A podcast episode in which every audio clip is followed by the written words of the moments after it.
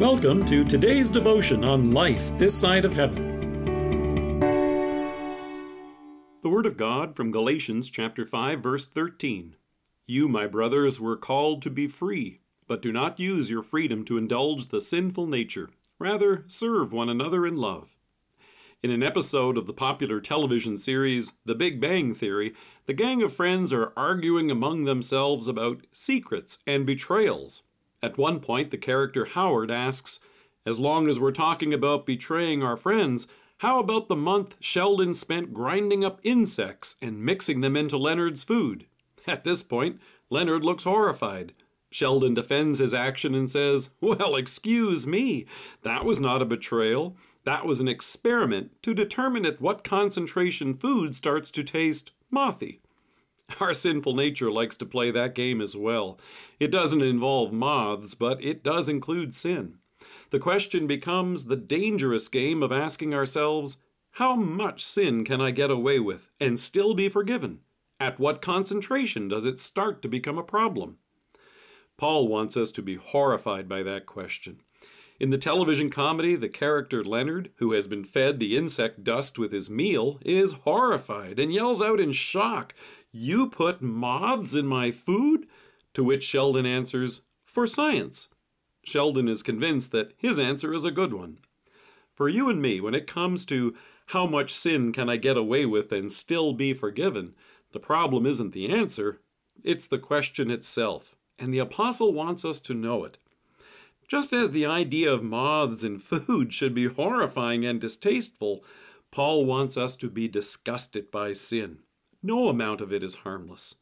It's tempting to look at the examples that Paul provides and think to ourselves, well, while most of these are grievous, maybe some of these don't sound so bad. He says, the acts of the sinful nature are obvious sexual immorality, impurity and debauchery, idolatry and witchcraft, hatred, discord, jealousy, fits of rage, selfish ambition, dissensions and factions, and envy, drunkenness, orgies, and the like. Certainly, evening television likes to make them look tantalizing. All of these vices sound like they've been lifted straight from the commercials advertising the new summer lineup of shows. But Paul notes the sinful nature desires what is contrary to the Spirit, and the Spirit what is contrary to the sinful nature. While we may be tempted to dismiss some of these as harmless, the Apostle says, I warn you, as I did before, that those who live like this will not inherit the kingdom of God. Who would want to dig into a bowl of beans filled with bugs? Who would want to munch on french fries with flies? In a similar way, Paul reminds us do not use your freedom to indulge the sinful nature. Instead, he reminds us that we should offer up love. Instead of the bitter taste of sin, Paul says, the fruit of the Spirit is love, joy, peace, patience, kindness, goodness, faithfulness, gentleness, and self control. Against such things there is no law. In other words, here are things that can be served up without limit, and there's no concentration too great. You and I have forgiveness of sins, life and salvation as a gift through faith. And these fruits of the Spirit come in gratitude for all that God has done.